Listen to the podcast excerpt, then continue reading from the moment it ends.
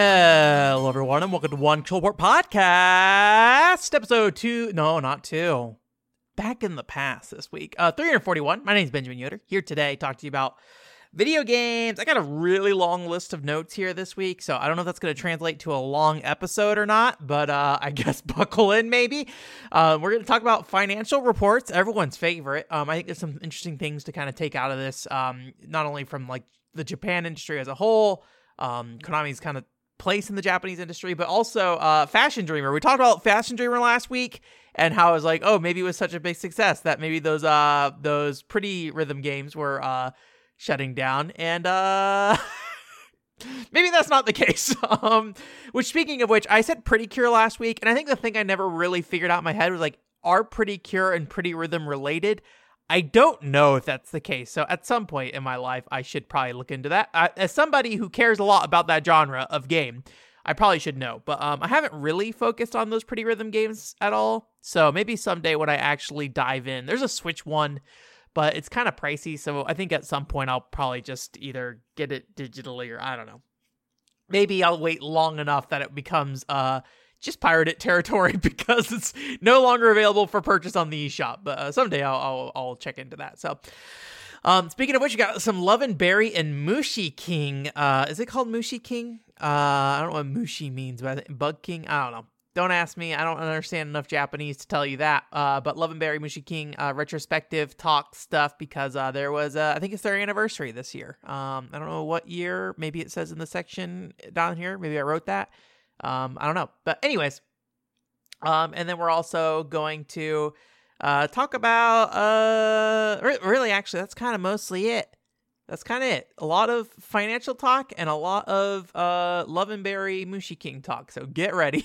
um, before we do into that, or go into that rather, uh, I just wanted to go ahead and talk about a handful of things that have been going on with me. Uh, more content came out than I really expected, honestly, within the last two weeks. Um, one is I went ahead and wrote up a Ko-fi post. So Suicide Squad, right? The live service, uh, I don't know how broad that game is. Batman related live service game. I think it's like DC in general, and like the whole idea is like the evil characters are the good guys, and they have to fight the bat the good guys who are now evil because they got like virus or something into being bad guys. I don't really understand it.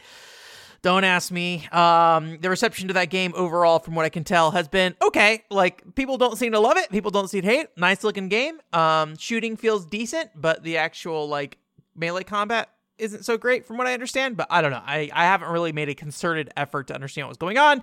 But man, leading up to its release, it definitely seemed like a situation where people are gonna give it a real hard time in the way that you know. If you know me, you know I would get frustrated by. Um, so just to kind of like I, I kind of felt like maybe I should have a little bit more of a formal um written or some kind of piece that basically organized my thoughts over as a game content creator like what is probably the right language to use in situations like that. And what it ultimately ended up becoming was a, a Ko-fi post I did that kind of talks about um, what are good things to communicate and what are bad things to communicate. um, really coming down to like if you're going to explain yourself using concrete things to explain yourself is ultimately better than trying to um, attribute how you feel to things you don't understand, right? So, you know, instead of attributing how a game looks and feels to play to it being on Unity, you attribute it to what about that game um, makes it look and feel the way it does, right? Um, and it's tough, you know, especially when you're doing like off the cuff commentary. Like it's not easy to do that. But I think the big thing is, is that when you start pointing at specific things you don't have any knowledge of, it's a kind of ignorant. But then also if you get into like the space of like, hey, this developer developer was just lazy, or this developer was just cheap like that gets into like kind of derogatory terms about you know somebody who worked on something and especially when we talk about individual creatives and things like that. Um you know again the game industry not exactly a place you go to get rich uh, at least for most people um, so you know, sitting there and, and saying somebody is greedy, uh, if they were greedy, they would go work on business software. so, Um, I have definitely in my own life made the decisions uh, to not f- like pursue game writing and pursue business writing because that is going to give me the most money to stay alive. So that's well, things I have done in my life. Um, but also because you know games writing hard to make money through games writing, but. I'm sure eventually there's a point where the amount I would lose make doing games writing versus business writing would uh would transition over. But I am nowhere near that amount when it comes to games writing and what I could do for that. So anyways, that's really it. Um, it's one of those things that like I have to be really careful about when I say these things. Like, don't say these kind of things about games, right? What I'm not saying is don't be critical of games. Um, what I'm not saying is don't, you know, d- express your displeasure about games. I think people often get really mixed up about that. And frequently, when I am like having these things where I'm talking about like Final Fantasy 14 and things like that, people just tell you, just be okay not liking it. And it's like, that like and so there's like an acceptableness to that i think to some extent right where where i think for me if you're if you're writing as if you're a gaming commentator at least professionally or trying to have some kind of like expertise in that space. I think the article literally is like the expertise of gaming commentary. I don't even remember the title of it. Um you know i think there is more responsibility to you to choose your words correctly and and things like that. And so just saying, you know, it's it's okay to pass on something just because you're not interested in it and stuff like that, right? And not know how to explain yourself. But I think the more invested you get in a game and the more you commentate it and the more authoritative you're about the things you're saying, the more and more you need to know what you need to say about things. But anyways, so, so the point being is that like it's not about, you know, saying only talk about something if it's positive. It's about talking about things, you know, in ways that are um um you can support with with basically facts, right? It is basically trying to do factual based feelings writing in some way. So, anyways, I explained it way better in the actual Ko-fi post. So if you want to go read that, you can go check that out on my Ko-fi. Uh, I also think it's just straight up on my website if you want to read it there as well. Uh, PCFX Fan Club podcast came out. We took a look at kind of the uh, rumors and speculation around the PCFX, and uh, and also looked into some stuff regarding the Sega Saturn, what Sega was doing, and ultimately, I think the podcast we didn't really plan on it for it to be this, but it ultimately came out to be you know who caused the PCFX to fail. Um, and ultimately, I don't think we really answered the question of that, but that was kind of the point of looking into the things of like, okay, these are the big things people talk about. What information can we get about them, and what can we understand about, you know, how the uh, system kind of came to be what it is and why it failed ultimately, rather than looking at like, oh, it didn't have shooters anymore. Just like, mm, I don't know about you, but uh, PlayStation era shooters were not exactly the next hot big thing, um, which is something we kind of talk about in there. So that's up if you want to go listen to that. And then uh, also, I had a podcast highlight or video review, however you want to look at it, of uh, Sazh's Heads or Tails DLC. The original video went up with sound effects in it on accident, so I had to fix that. But it is now in there and good and proper. Uh, so, three things since last time. Big deal. Big deal. Nothing big, though, unfortunately, but you know. All of them take time. Well, the, the PCFX Fan Club podcast took a long time. The, pretty much all of January was dedicated to trying to get that PCFX Fan Club podcast uh, put together, which was uh, very tiring on me. So, so yeah. Um, not a lot of game playing uh, for me still at the moment. I'm hoping to play a little bit more this weekend, but I'm recording this uh, in kind of like the first half of my weekend here. Um, I did start getting back on board the learning Japanese train. Um, so i am deep enough in that again to feel comfortable talking about that again here. Um, and so, you know, I'm going back to uh, Yves Guillemot's, my Japanese coach on the DS. Um, and I think I've talked about this before, but what I find with Yves Guillemot's lessons is um, I often don't get enough information from there. So I feel like I have to go elsewhere to understand – um, what exactly I am trying to learn from the thing they're trying to get me to do in there. Um, I think there's just a lot of limitations with that product as a whole. Um, but my plan is still to get through that product overall. I'm kind of in this period right now where I'm I'm spe- specifically working on verbs and understanding verbs. And again, the DS game is like very pushing at you to be like, you should understand these by now. And it's like, you didn't really explain these things. so, um, trying to find other people to uh, to explain those things um, is helpful. And uh, not really related, but I also did buy that Jujutsu Kaisen uh, typing game, which is typing in Japanese. I assume that's just going to be, you know, the typing in the kana essentially for for you know instead of you know doing any kanji, you're just gonna type it in basically how all the words sound, basically. But Um, I don't know. I just was thinking about it. I was like, that seemed like a cool game, and Jujutsu Kaisen stuff is still kind of floating around because the other game coming out. And I was like, I'd much rather play the typing one. And hey, you know what uh, would be nice? Practicing some Japanese typing as well. So why not, baby? So uh, I'm ordering that. Uh, ordered that through Amazon, uh, and it was like, or after shipping and everything, it's like fifty bucks. So not bad. And I think they sell digital versions. It's not a CD as far as I'm aware. So. Uh, I don't know what that code's gonna be and where I redeem that code, so hopefully it won't be a problem. But uh but we will we will we will hope. But um yeah i mean i think the thing i still struggle with with learning japanese right now is really defining what i'm trying to do with learning japanese right? Clearly i think i need to and have an interest. Um but like when i think about like oh playing games in japanese that's not super appealing to me. I mean i would do it and i would definitely like have no problem doing it but like that's not my end goal i think something i wonder about a lot with like people and their end goals with with learning Japanese, right? I often hear I don't know, I often hear the the kind of stepping stones in that process, right? Like somebody want to get in N5, N4, N3 or whatever. I don't even know what direction. I haven't even thought about the N whatever tests they're called at this point. I just I have no need for that. I guess if you're trying to get professional work, I don't know if like the end goal people try to go work in Japan.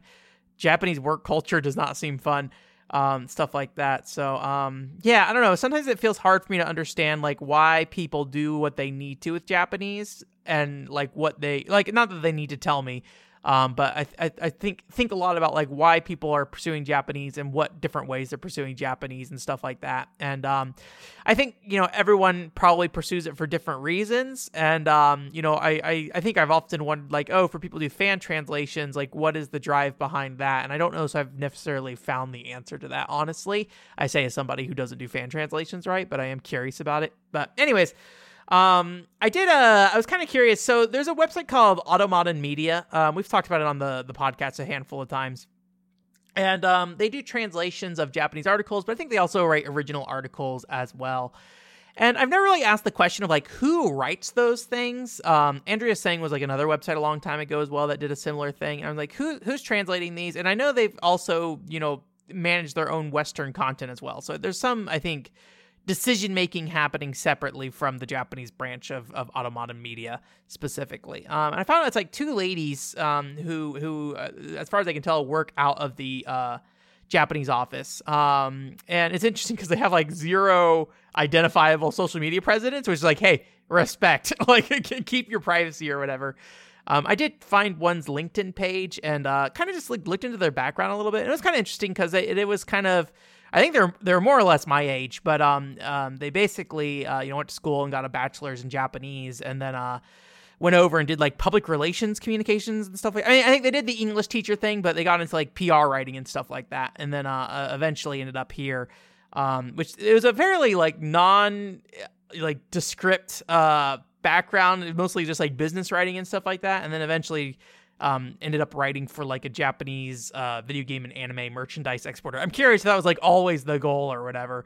Um, but yeah, so I, I was just kind of curious, like who ended up there and how they did. If it was, it was like a, a Japanese person who you know, learned English and now they're translating it back, or if it was vice versa. And it seems like it was the other way where, where somebody studied, um, I think in, in the case of the one I was looking at, she's from the UK specifically. So um, it was interesting. Uh, I won't say their names just because I don't know how up in front they want that to be, really. I mean, you can find it if you really want to. But um, you know, given they have like zero social media presence, I, I don't think they want to be communicated with. So so, but um, it, it, it's interesting uh, to kind of see that path, right? And um, you know, I think it's one of those things that like I don't really know what my relationship with Japanese should be going forward, but you know, I am doing things like reading a lot of like interviews with people in the game industry from Japan and also I was reading a blog post from someone named uh, um, Hanesoft, I think is what it's called. Hanesoft. I don't know if it's supposed to be Hane or like honey. I don't know like what the Japanese spelling of honey is. Um, but it was like a MSX. Uh, well, it was a somebody who made MSX like adventure games, as far as I can tell, and they had like a blog post talking about like their, their all the PCs they got and how they they learned that they could do dig- digital art and stuff. And I think that stuff's like super interesting. And I think it's cool that they're out there and upfront and talking about that stuff. Um, and I, I, don't know, it's one of those things that like, yeah, like having machine translation barrier just makes it harder to know for sure what's going on. I mean, obviously, I think to some degree with translation, and this is true for all language, right? Everybody tries to communicate things certain ways, and then you just kind of have to interpret that on your own with your knowledge of your own language or another language, right? And then figure out if you understood what they're saying. And there's a very good chance you're not going to understand what they're saying um, either way. Again, native tongue kind of thing as well. So um, I don't know, but like I don't know if that's like my interest in that is something that is like something I want to pursue long term. I don't know. It's like something like it would be helpful for the PCFX fan club and stuff like that, and communicating with people in these Japanese fan bases has been like an interesting aspect to me. So I think I always say like conversations in Japanese are probably more important to me but I guess I don't really know what the end goal is for me to learn Japanese. Not that you know you ever stop learning Japanese, but like what would I want to do with this that um would would benefit me, I guess. I have I think it's clear there are many benefits for me, but I don't know what is like my focus. And at the end of the day, maybe you don't need that, but it's something I would like to define for myself sometime. So, anyways, it was interesting. Um, I, one of the articles I read was like Romance of the Three Kingdoms uh, interview with uh, 4Gamer, and um, that was basically not anything too terribly special, but it was it was kind of interesting because it seems like the article's bend is basically, or that series bend is basically to interview people who are just kind of more behind the scenes people in the industry, and they're getting old enough where they might retire soon and so the the guy is like the romance of the three kings director or whatever like that. And like he doesn't really have a huge presence it sounds like based off what i was reading from the article. And uh, his thoughts on basically how the company has changed in the last 30 years and things like that and how development has changed and people's interests in in romance of the three kingdoms and like when they get developers today like what do they f- say they want to do when they join the company versus when it was like 20 years ago um, he one thing he mentioned was the fact that like more people today talk about wanting to make their own thing versus um, 20 years ago it was often people coming in wanting to work on a franchise. Um, so somebody would come in saying, "I want to work on this franchise and be a part of this." Where now it seems like most people are like, "I want to create my own thing." Um, which you know there's the indie game space being a part of that too. So it's interesting to see that kind of like change and trend. I don't know how much of that might be informed by him being like a Romance of the Three Kingdoms guy, right? So you know how does the Romance of the King Three Kingdoms uh, position in the market change? You know the type of people applying to that job.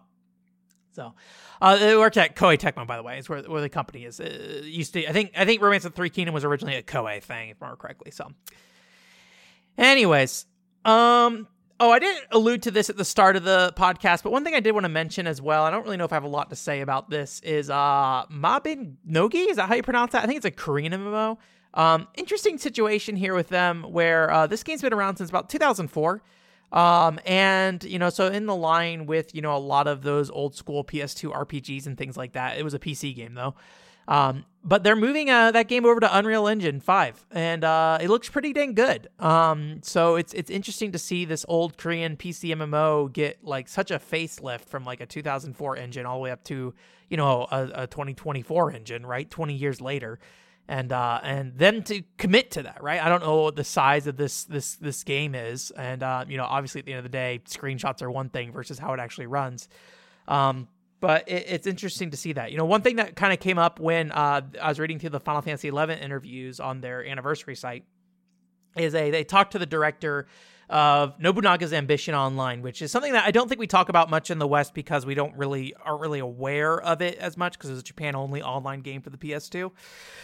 Um, but it's a game that launched in the same window as Final Fantasy XI, and um, there's a lot of interesting things about it. I think I talked about it on the podcast before, maybe. If not, uh, I don't know. I don't know, but maybe I didn't talk about this before. But uh, today, that is not the point. Is to talk talk about Nobunaga's Ambition Online. It's not the point of today. Um, but the the thing that came up in the interview about Nobunaga's Ambition Online was um, the guy who made that mentioned the fact that they brought the game forward on every PlayStation. Um, and while they didn't have to necessarily do that for PlayStation 5 because it's already a PS4 game and runs on there, they were able to bring the game forward every time. And then he asked in the interview, why did Final Fantasy XI not take that approach? Essentially, I'm, I'm doing this based off memory, so don't quote me exactly on this. And basically, the Final Fantasy XI guy didn't really give a real answer. He basically was just like, you know, we would have to completely rebuild the tool set, which obviously I mean, I don't know anything about development, but I assume Nobunaga's Ambition Online had to go through that same process of rebuild, you know, this this game to work on modern hardware.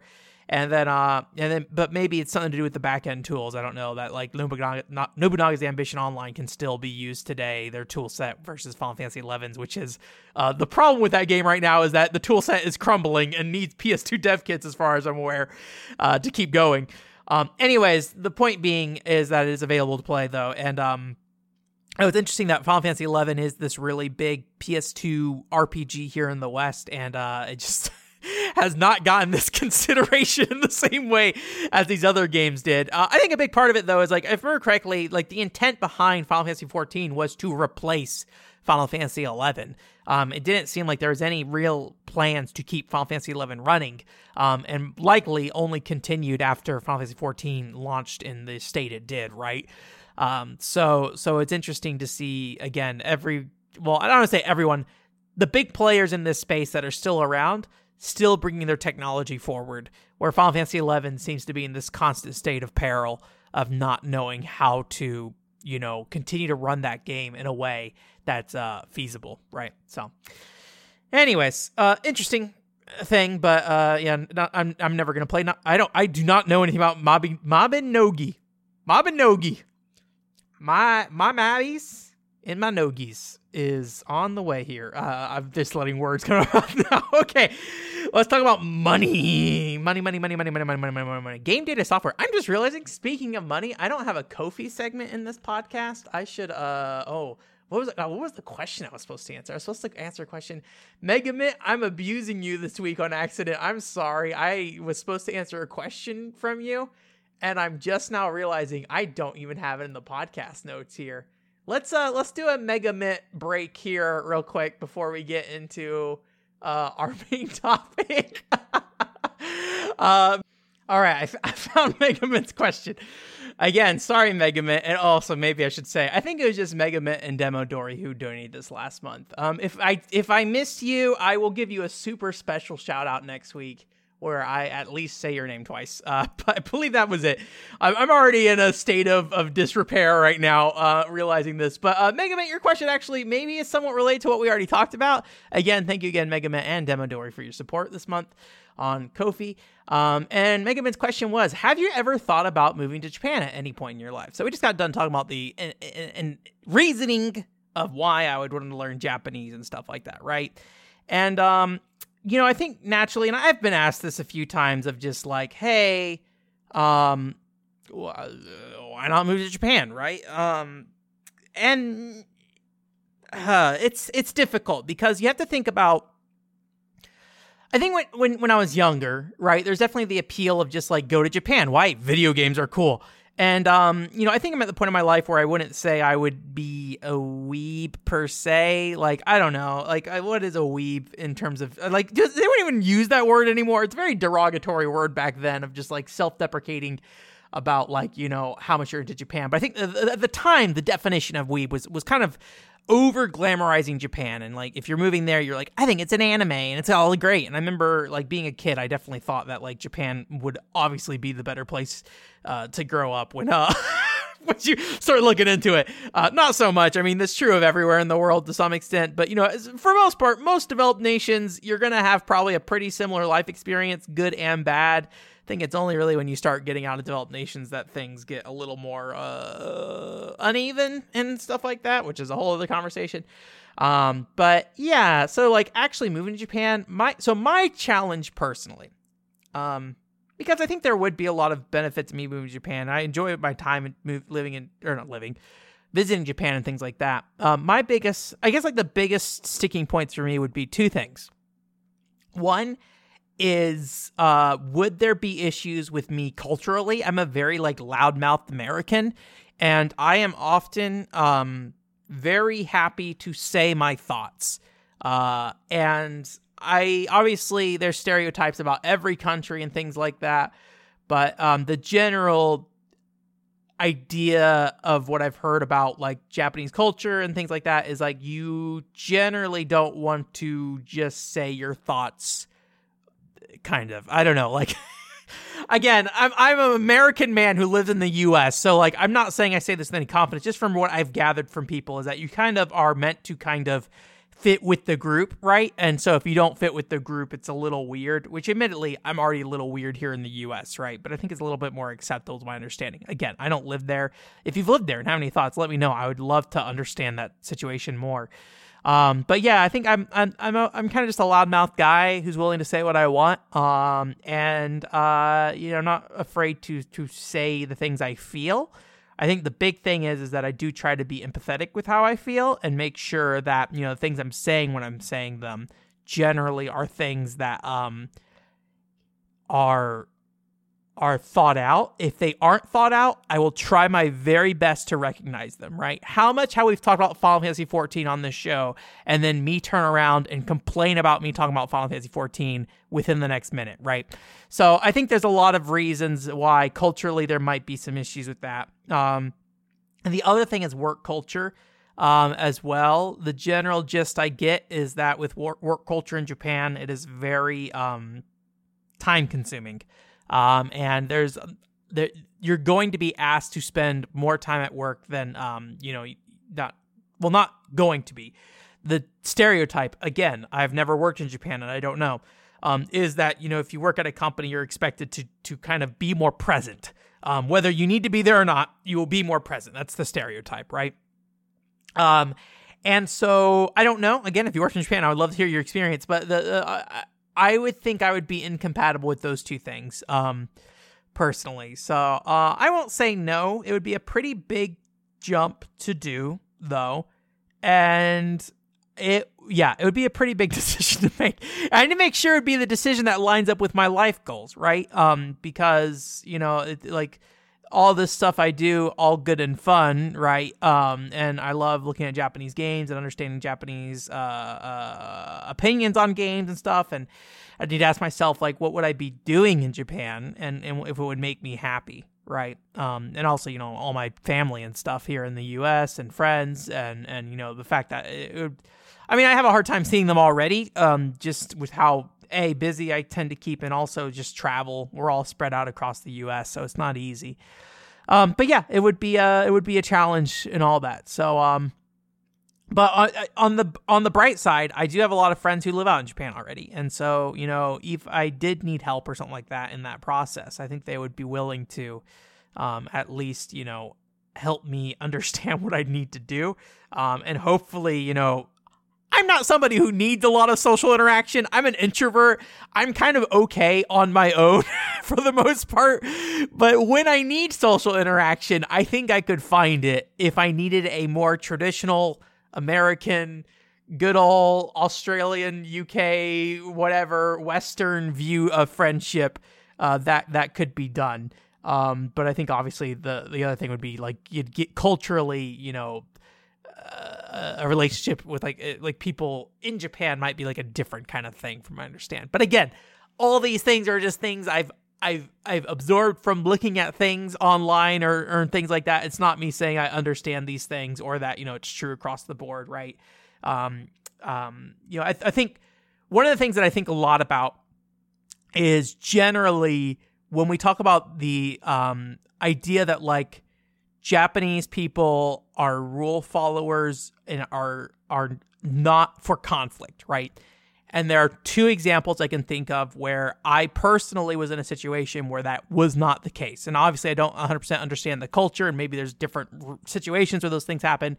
But uh, when I was sitting and eating lunch in Japan, I was sitting there as an outside table, and um, it was uh, an Asakusa. There's like a little walkway you can go through with a bunch of shops and food places, and there's like a little bento place on a corner.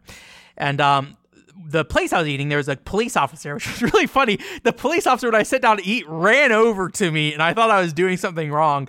and he put a he put hand sanitizer on the table. but like the way he was running at me was like urgent running. I was like, oh man. Um, anyways, but you know, that whole thing aside, but he was standing there and a uh, guy biked past him when there's very clearly signs that say no biking. And he yells at him, no biking, essentially, right? And the guy just goes. He just does not turn around, turn back, right? So clearly, in that moment, that man did not care.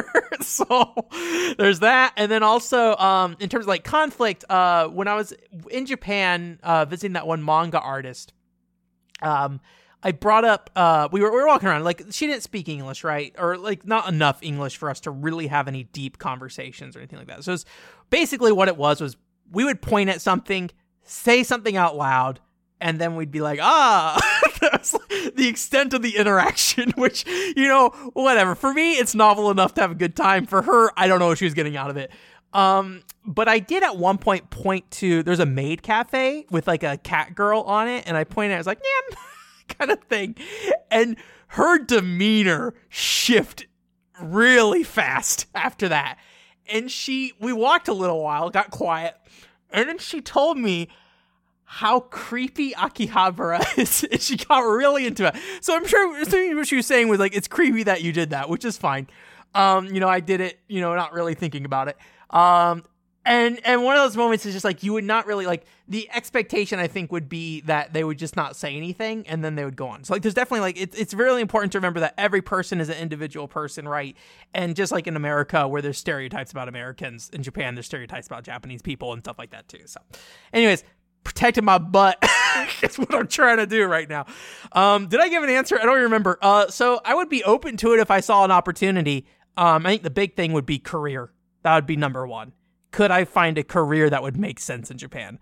Um, you know, I don't know. Um, you know, if I am in a position where I can continue to be able to do remote work, um, you know, I used to work with a guy who was like, I think he's in Italy or something like that, and he w- mostly worked with U.S. companies, so he just you know worked on weird hours. Um, but you know, as long as he accommodated what we needed, uh, I don't think it was really a problem, right? Um, so potentially I could end up in a situation where like I could do contract work for English companies, but still live in Japan. I don't know the legality of that. I don't know the visa situation of that. Um, but again, like I, I don't have any plans or thoughts on that. So, anyways, uh, live your life though. If you want to move to Japan, man, figure it out. I think it'd be a great experience. Uh, and if it doesn't work out for you, uh, it's not for you. You can always move back, right? Uh, is it expensive? Maybe, but you know, if you have the resources to do something, I think you should do it if you feel good about it. So uh, I just don't feel good about it right now. So maybe someday I'll feel good about it. But I'm in my 30s now, so which is actually pretty young, right? It's one of those things that it's easy to be like, oh, I'm in my 30s. I didn't learn enough Japanese at this point, therefore no go. Um, but you know, I've had friends who who who changed their entire careers. Um, you know, in their in their 40s and things like that, and I think that's like super inspiring to see. Um, so you know, always know it's never too late because I think if you sit there and go like it's too late for me, um, then you know I think it is easy to get that mindset for a lot of things. Um, maybe be realistic about it, right? Uh, you can't be like, oh man, I'm 40, but now I want to play for the boys' baseball team. And it's like, no, you probably need to go play with the adults, man. so, so yeah. But anyways, financial stuff. Um, a lot of financial. I think it's the end of like the third quarter. I don't know. I think every company has their own thing. A bunch of companies ended their financial quarters, and uh, and also I think year end quarters as well. So they're reporting on yeah, they're reporting on the end of the year basically. Is basically the end of of the year. So kind of recapping 2023 and things like that as well. Um, one thing I thought was interesting is a game data library, which actually uh, uh, talked to a little bit um, with the PCFX fan club stuff, which was nice. Um, but uh, they uh, recently put up a, a tweet kind of like analyzing some of the numbers and things like that. And um, one of the, the pie charts they had basically was mentioning the fact that like basically the, the software sold in Japan uh, 84% of it is Switch software. This is physical copies, I will say. So, you know, at least when it comes to console game market, um, they are still uh, dominating like crazy. And Nintendo is 50% of that software, of, of, of software as a whole, I, I, believe, if I remember correctly. So, Nintendo is dominating um, all that stuff, which I think there's some interesting questions to ask. So, if you don't know, the Switch is basically the best selling software hardware in Japan ever at this point. It surpassed the DS recently. Um, I believe the PSP is below the DS, so I think that it has, has surpassed that as well. Um, and I think one of those things that I think every fan of something should to some extent be concerned about. I don't know. I think I think to me, I used to write, I wrote an article. I used to write articles. I did used to write articles for VGChartz. Um, but a long time ago, I wrote an article for VGChartz that was about how be- being a loser is being a winner. Um, and it basically was talking about how when uh, companies get big and successful, usually they're less likely to uh, make interesting tries at different things. Like they're less interested in, in, in giving up ground on things. They're less interested in you know making making uh, these kind of like big swings and things like that. So you get kind of like a status quo situation rather than something where you are getting you know the the the kind of best treatment you can. Like I think I think if you're a Microsoft fan, Microsoft's been doing a lot over the years to try to figure out you know how to make you happy um, and you know how successful they've been is a whole other thing but you know when it comes to company perspective i think they're they're more worried about making making you happy than sony is overall um, but anyway, so uh, you know, I think there's always that concern. Nintendo did make a comment about like you know being kind of complacent um, with with the Switch being successful and stuff like that, and they basically more or less said, "Hey, we've been here before, and um, you know, we we we plan to continue to operate with like a sense of danger." I think is the exact quote or whatever. And um, you know, I've always been wondering as we get close to the end of the Switch cycle, like how different is the next Switch going to be? And I think uh, if it was three years ago, I would have told you probably not very different. Um, but I think now there's a lot of competitors in this space.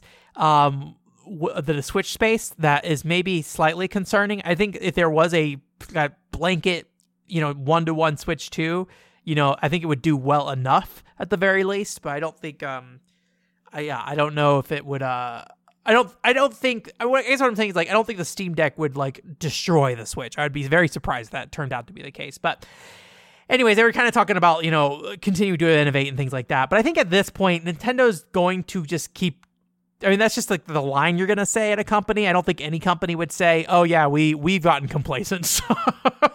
so we'll see. I think uh, for me, it's less about words and more about action. But um, but yeah. But one other thing that came up in this as well was uh from this data was third party. Uh, well, maybe I should say third party. Any publisher that's not Nintendo and their separation of um of sales numbers and things like that, and basically what their their split of the digital market is.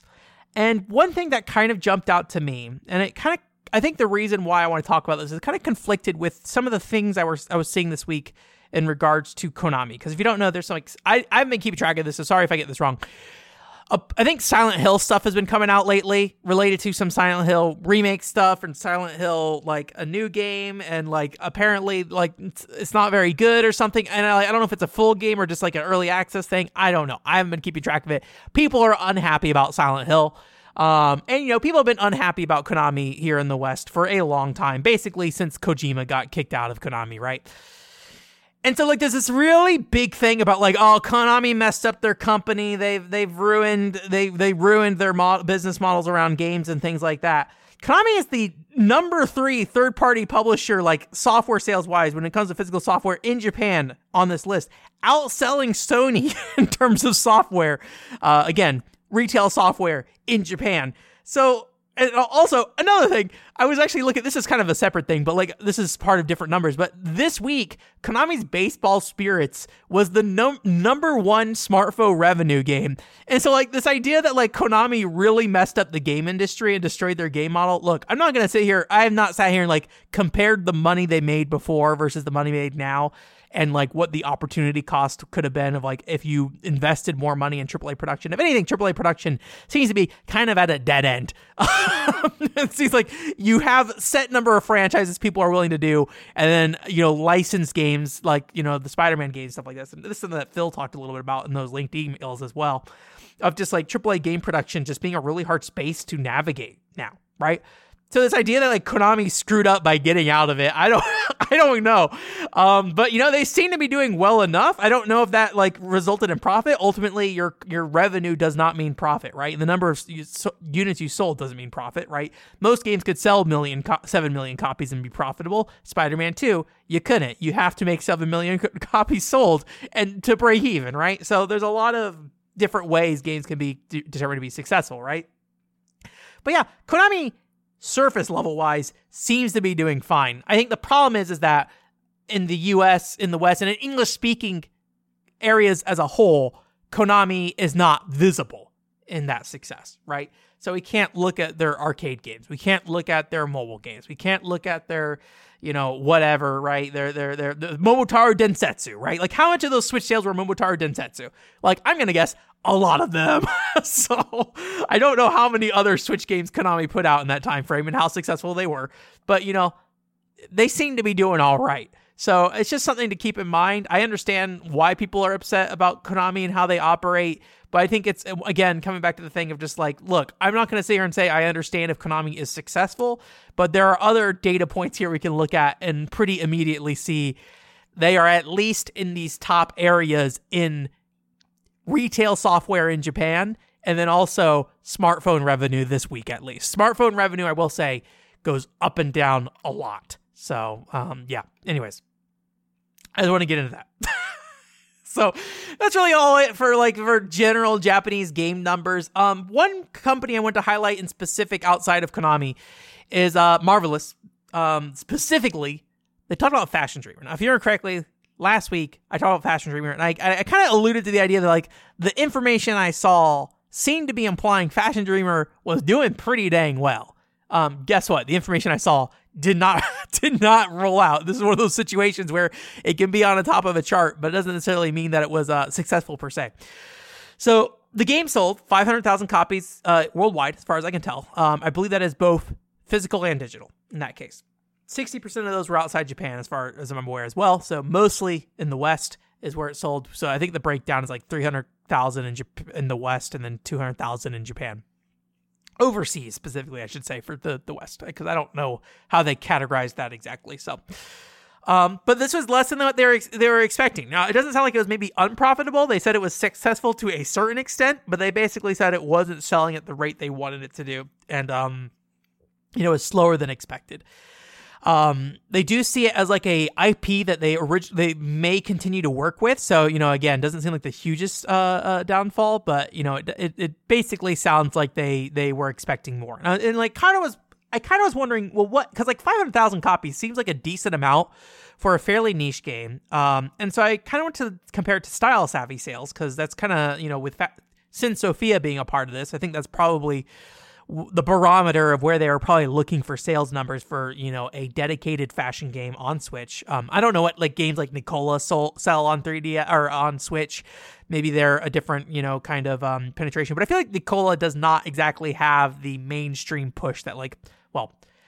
Calling Marvelous mainstream is another thing, but I feel like Marvelous is gonna push their games harder than than uh, Fuyu with Nicola, right? Um, I know I haven't really explained what Nicola or for you is. We're gonna just pass by that. Anyways, the point being is, um, I looked into uh, VG Sales Wiki, which I'm gonna say did not look into these sources, so take these numbers with a grain of salt. But their numbers for Style Savvy was basically the original DS game sold about three million. Trendsetter sold 1.5 million. That's the first 3DS game, so that's like a 50% cut in sales. Fashion Forward, second 3DS game, cut down to about a million, and then Styling Star was about 450,000 units. So you, you can see why Fashion Dreamer, not Fashion Dreamer, Style Savvy probably was not an attractive IP to continue, right? Um, but I am curious if they were looking at these numbers and saying, okay, well, Fa- Style Savvy as a franchise, those three games on the 3DS, I'm going to tell you right now, from the outside, they, this is not true about the games, but from the outside, if I'm going to look at a screenshot of that game, I could not tell you what the difference is. I can tell you those are style savvy games. I would not tell you that they're new games. You can show me screenshots from all three games. I'd probably think they're all the exact same video game, right? So I wonder if there's a feeling that, like, well, if we freshen it up with a new aesthetic, um, a new approach, stuff like that, something that's going to distance it from Style Savvy while still capturing that core Style Savvy fan base. If we can expand this franchise in a way that would get it back up to that million plus number kind of thing. Um, I don't know if that's that's just my pure speculation with that, but th- that's my thought on maybe what they're expecting. So I would say, again, we don't know how much money they spent on it, and it sounds like it probably was profitable to some extent, um, based on what they're saying, and it's going to continue to sell, right? Um, so you know, these are just short term numbers for now, but you know, it is one of those things that's uh interesting to see. Like you know, I, I always have a really hard time reading Japanese company numbers and what they expect because I feel like the the expectations of the U.S. market versus Japan is very different. So usually, two hundred thousand alone on paper in Japan for a game like this, I would think, oh, that's actually pretty good. Um, so, but you know, I don't know how to read that market very well, so don't take that as me, you know, saying anything with that. So, I'll be curious to see what they do. Um, you know, it's I think there's also a great question of like, you know, when we look at things like you know, um, style savvy on the DS and 3DS even to some extent. Um, you know, mobile phones were just the, the penetration of those and the people playing games on them was just very different back then. And um, you know, you have a lot of companies doing those games on phones now, right? Um, you have the the Nicole, not Nicola, Love Nikki series or or whatever, Shining Nikki, things like that. So, and I'm sure there's many more games like that, but th- that's kind of the big juggernaut, right? So um, it's one of those things that I think is, is it's interesting to to think about exactly why this type of game maybe didn't succeed on the Switch. And I, I, honestly, personally, I know a lot of people have a lot of problems with how Fashion Dreamer turned out. I'm not going to say it has no role in the sales numbers. I suspect the people who were expecting style savvy out of this game exactly probably are in the minority, if I were to guess um, in terms of like the potential market of what they're trying to reach. Maybe not so much the people who actually bought it, but the potential people who would buy it. I would imagine that was probably like a segment of what they were thinking about, not the entirety, right? Um, and and so I, I don't necessarily know if that had that that disappointment had a huge impact on sales. Um, but I don't know.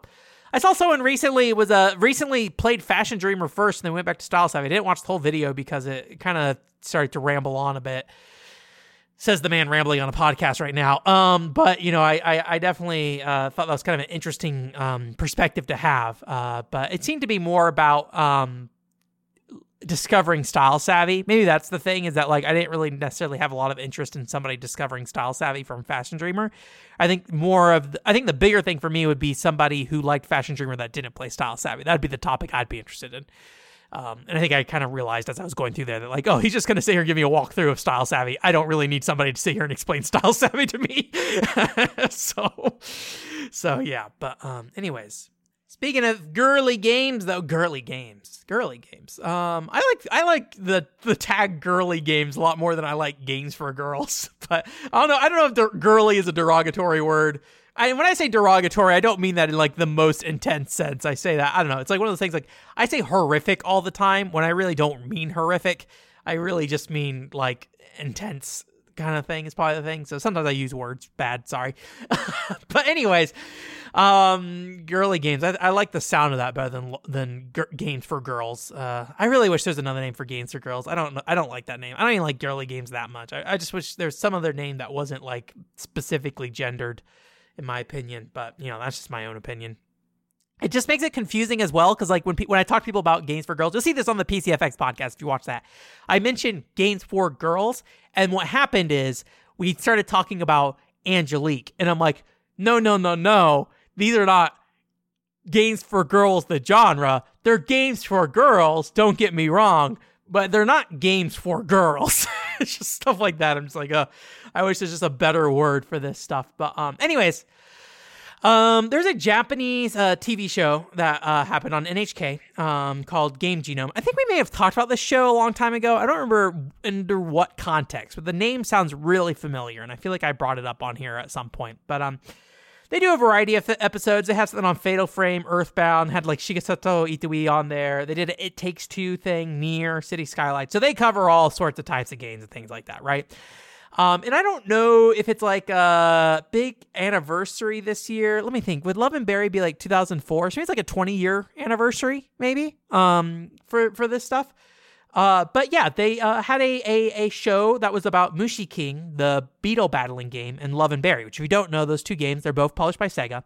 Um, they both had very similar target markets, Mushi King being more aimed at boys, Love and Berry being aimed at girls specifically. Um, and uh, they also were using the same hardware as well, and they were based around, uh, you know, collectible cards, right? kind of it's kind of where the genre, the, the Japanese labeling of the genre, collectible card games comes from. I, again, another thing, another genre I've got kind of some beef with because I think while the cards are an important part of that from the arcade perspective, when you bring that to the home with like Love and Berry, or not Love and Berry, what's that game called? Happy Dance Collection. The definition kind of falls apart despite it being a very similar game, but you know that's the genre story of jo- genres, right?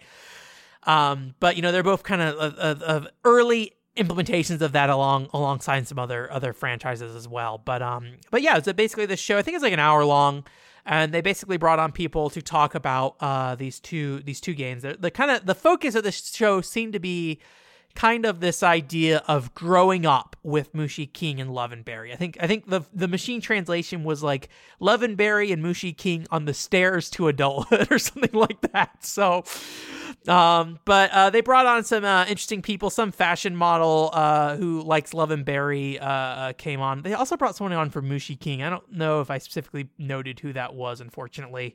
Uh, but Love and Berry, I believe it's the same fashion model who did the photo shoot with Love and Berry about a year or so ago. So um, but it, but you know, for this, I assume anniversary, 20th anniversary of Love and Berry, um, they've been doing various live streams, Twitter posts on Sega, all that stuff, right? Again, bring back Love and Berry in your revivals program, Sega. Jeez, you care about it so much, yet you won't give it to us. uh, the Mega Man problem uh, with Love and Berry. um, anyways, we've been doing a bunch of this kind of stuff, and um, you know, I think basically the the summary of the show was is that these were games like what made these games notable. Again, this is the show saying this, so I'm not necessarily making these claims myself. Um, were arcade games specifically aimed at children was uh was rare. And basically um, most arcade games were aimed at older boys and girls. So when we talk about children i think we're talking about you know the younger edge of that spectrum when they when they talk about that.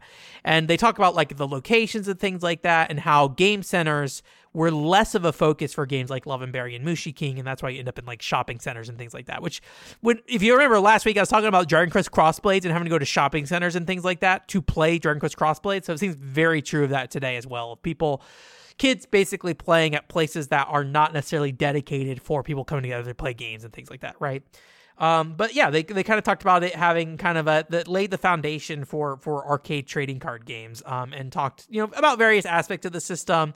Um, if you don't know, Mushi King's kind of like a uh, rock paper scissors kind of bug fighting game kind of thing which you know if you don't know bug collecting and, and i think to some extent bug fighting in japan is like a is a kind of a kid's kind of pastime in a lot of ways. And if you uh, you know there's a reason it's in like you know my summer vacation and stuff like that um, because it seems like it is a, a popular thing with kids at least of a specific era right um, and one of kind of the fun things they talked about was like because you, you have three buttons on the system, and so you basically have to um, uh, choose which action you're going to take with your Beetle once you scan your card in and stuff.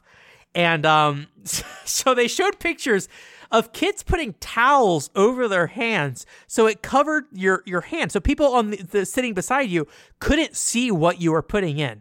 It is the the, the most uh, basic implementation of uh, of uh, John Madden's uh, play selecting on the VMU for your Dreamcast, um, but instead with towels on your hands, which I thought was kind of funny, um, kind of thing. Um, but but they talked a little bit about that game. Uh, that one I think was uh, the big kind of dialogue about behind that was basically creating scenarios where um, even if you don't have the best Beetle um, you can kind of come back, right? I think it's very like Mario Kart kind of sentiment as well. Of just like there's always the chance that even at the last little bit of health, your beetle can push through and overturn the other player and things like that. So I haven't played Mushi King to really say how that that um, shows in the gameplay. I will say I don't know if there are. I think there's a DS game based around it. I don't 100 percent know, and I think it might use a similar scanner. I really need to get a Love and Berry scanner at some point for DS so I can finally go on my Love and Berry journey. Um, but anyways so they were kind of talking about that being kind of the background of that game. And for Love and Berry, you know, obviously it's more fashion game. This is a if you don't know Love and Berry, if you are new to this podcast and haven't stopped listening at this point, um, you know, this is a fashion game and so you dress up and you get a score based off your fashion and then you play like a little rhythm game and things like that. And they talked about basically the the, the idea was was to kind of teach kids appropriate fashions for different venues and things like that. How true this is is another thing. I think sometimes when we do these things, um, we make games, we, we kind of retroactively assign meaning to what we do. I think I do that with videos as well, where I kind of retroactively assign meaning to a video because we don't necessarily know what we're doing at the time when we do it. I think that's true of everything anyone does for the most part. It's like we don't always know what we're doing in the moment. Um, but basically talking about like you know showing people the different occasions where you can uh, you dress up and like the basic fashion pieces you need for that and how that can apply to your life and things like that. And uh, one interesting part in here they mentioned though that I thought was neat. So if you've heard me talk about the one time I've played Love and Berry, I complained about the fact there are no music note trails. So basically, what happens is this little, um, I don't know what it's called, tambourine or something like that, shows up on screen. You hit it and it goes bing, right? Little disc with little bells on the side of it or whatever you call them, little metal things, metal circles. You hit it and it uh, makes a noise, right? And so it's like ching ching ching, and so you, you slap your hands together and stuff like that. So how Love and Berry plays is, I believe there's only one button for the rhythm part, and you just time the hits with hitting that note. And the problem when you don't have like music note trails is that the only way you can really learn a song is by memorizing it. Otherwise, it's all reaction. However, despite me complaining about this, and I think me being like, you know, looking at games of that era that frequently were like that, and I and I often will complain about that aspect and be like, oh, music notes aren't here. Uh, music lines to the notes aren't here, so it's one of those things where I'm just like, it'd be nice if that was there. But they mentioned the fact that they were like, we didn't want to distract from like the fashion specifically. So we basically wanted to make the UI not show this information you're going to stare at. Um, which makes a lot of sense in my opinion. Um, whether that is something that is a good design decision is another thing, right? And I think it's probably you know again changes what like what your focus is, right? Um, you know when I think about Dog of Bay, you know I made a video about that on my main channel if you haven't watched that, um, and the fact that like you cannot look away from the notes on the bottom of that, bottom of that screen, so you cannot understand like what's happening on screen. Like like Paul, the dog, is dancing on stage and he's doing a lot of really cool dance stuff and apparently was the hardest hardest one to do for some reason. I forget where that information came from. It might be literally in the bio where they were like, if you listen to his bio long enough, they're like, this is this. I caught I had the most expensive song in the game to animate, but Paul's dancing on screen, and you don't see any of that.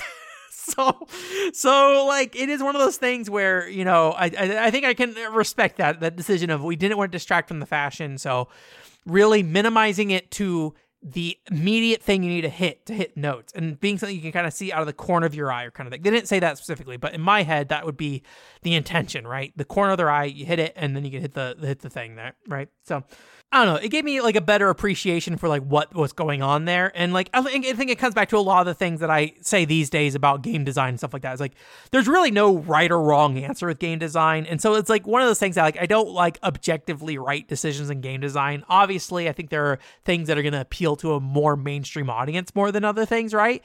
But like sitting here and saying like this is the right game design decision is I think never really the thing. I think you can only say this is the right game design decision for me and what I want, right? So and then on the other side of that, developers can only say what's the right game design decision for what they're trying to do, right? And so that's why you you make these decisions. And I think it whenever like this is maybe not like a maybe I'm overstepping here, but you know, I, I think a lot about like how certain game design things have kind of um, homogenized between games at this point and I feel like that restricts how much games can try to do different things personally. But you know, that's kind of neither here or there in this conversation. But um, yeah, I thought that was an interesting note that I just never really thought about with um, Love and Berry that much. Um, they also talked a little bit more about like not playing the games, but what the cards do for you outside the game, and, and they talked about like basically um, how when you when you have your cards afterwards, they want you to basically continue to be you know immersed in that game after you leave, and so the cards basically are ways to represent you know in the case of Mushi King your your your your bug, and then also for fashion you have your, your cards as well. And there's little like little bits of uh, information like hey you want to learn about this bug or hey you want to learn about this thing of fashion or whatever on these cards that give them information otherwise. And and I think from a business perspective, right, the more somebody has a reminder on their head, this is not something they said in the thing, but the more somebody has a reminder in their head about your game, the more they're going to want to play it, right? Um, so we're going to push you notifications through physical cards. but they also talked about, you know, basically, you know, when you're waiting in line um, to play the game, you know, you can talk with other people, share, you can exchange card trades, and, and ultimately kind of make friends. And again, this kind of comes back to me saying, like, I don't know how much of this would have probably been true when they make these decisions as much as like, something they thought you know after the fact of like oh this does happen. Um, but they do talk about um, you know basically wanting to encourage adults to be more sociable. And they felt like basically having kids talk over a shared interest was was something that they wanted to really push.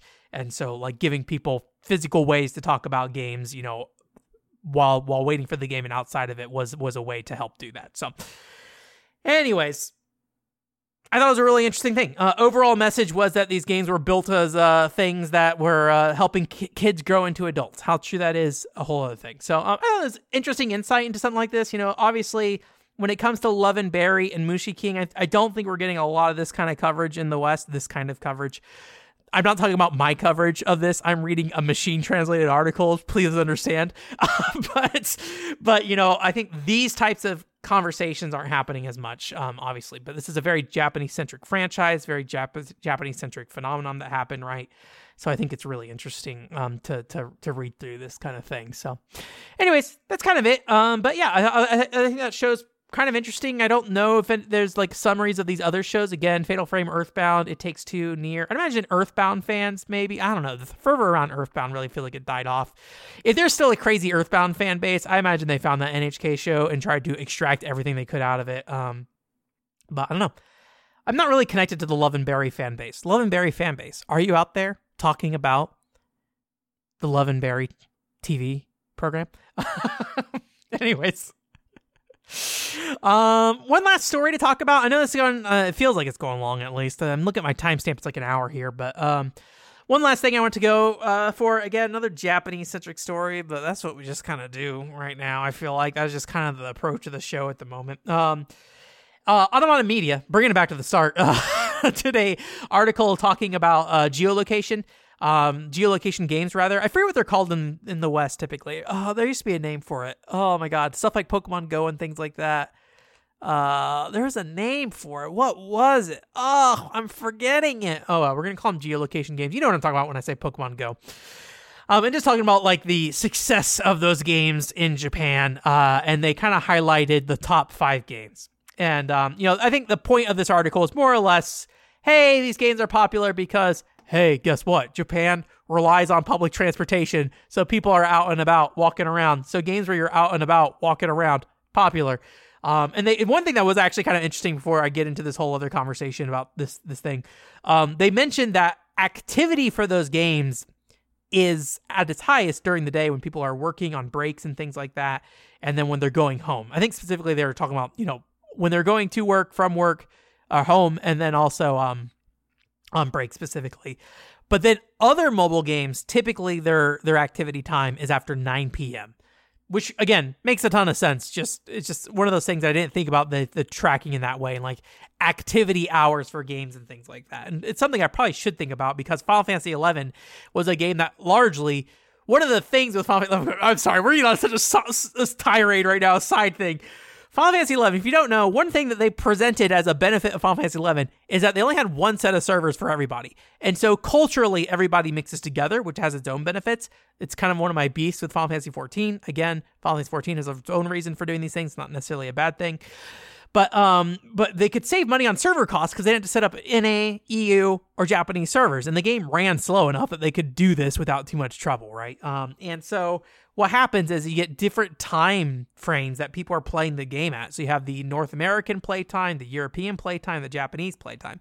And one thing I'm finding with Horizon 11 is it's very North American focused. So when you overnight, things in the economy start to break down. Not in a way that's like terrible, but in a way with when you wake up in the morning, chances are things that are in high demand are typically more expensive because nobody's selling them because everybody's freaking asleep. so so so basically like crystals really dry up overnight, which are used for crafting things, used for crafting basically everything.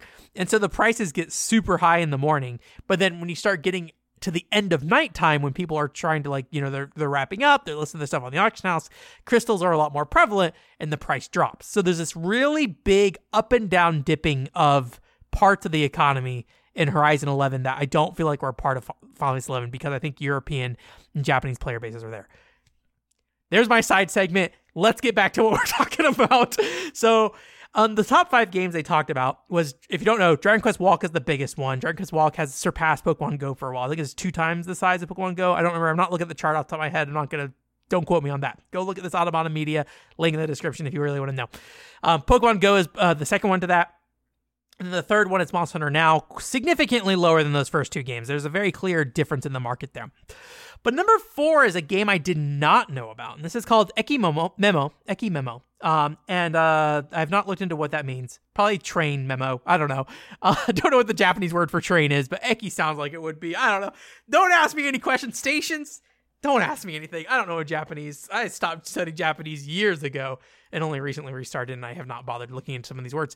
Um, anyways, but um, but yeah, it's one of those games where you can uh, use basically geolocation to go to different train station and you collect different like anime characters and stuff like that. I don't know if they're like actual anime characters. I did not look into it super deep. I get the feeling that they're like mascot characters for the train stations. If you don't know, I passed by a, a very handsome man uh, mascot character at I think the Ikebukuro train station or something like that. Anyways, um, you know, some of these train stations have mascots and things like that. And I was actually looking at a Wii U game recently as well. I forget what it is. Um, the translated name is Local Railroads, Local Characters, and a Journey All Around Japan. It looks very cute. I'm very interested. Uh, anyways, you know, a Japanese board game, something I continue to uh, think about playing, and I have some, so I just need to play that. I have like hardworking people on the Wii or something like that. Um, but yeah, so it's like that kind of thing, and there's like a 3DS game that was also very similar to that. But yeah, it's very Japanese specific thing, and I just had no idea that it existed. So um, yeah, fourth biggest geolocation game in Japan, um, but significantly lower than Dragon Quest Walk and uh, Pokemon Go. But every other game is also significantly lower than those two games. And the fifth game is uh, Nobunaga's Ambition uh, the the what's it called of that the um geolocation game. Let's say I just I wish I could remember the name of what it's supposed to be. I'm sure after this podcast I'll remember. Don't message me later and say it's this pen.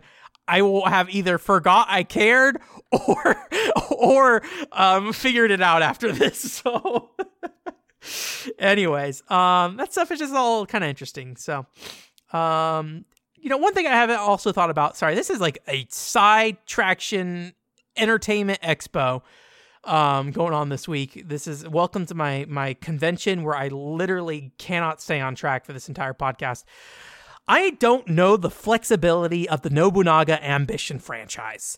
I've, a, I cannot tell you what normal Nob- Nobunaga's Ambition looks like, but B, there's a Nobunaga's Ambition online and a Nobunaga's Ambition geolocation game. I don't know what the normal ones look like, and how many spin-offs are there? Does it have any relation to the Romance of the Three Kingdoms series? I don't know. All that like stuff. I feel bad.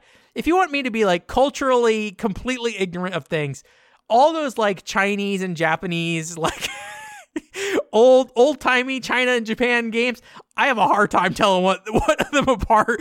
I literally have no idea which ones are which. Dynasty Warriors, Chinese, got it. Samurai Warriors, Japanese, got it show me screenshots of those games. Could not tell you the difference. So there's a place that i could definitely uh, better understand the differences. Obviously i understand they're two different countries and diff- two different backgrounds. I'm not saying oh they're all the same. But like surface level wise it's kind of like korean and chinese for me where like if i hear korean and i hear chinese being spoken i have not been exposed enough to either of those to be able to tell them apart. Japanese i can hear like a sore thumb though.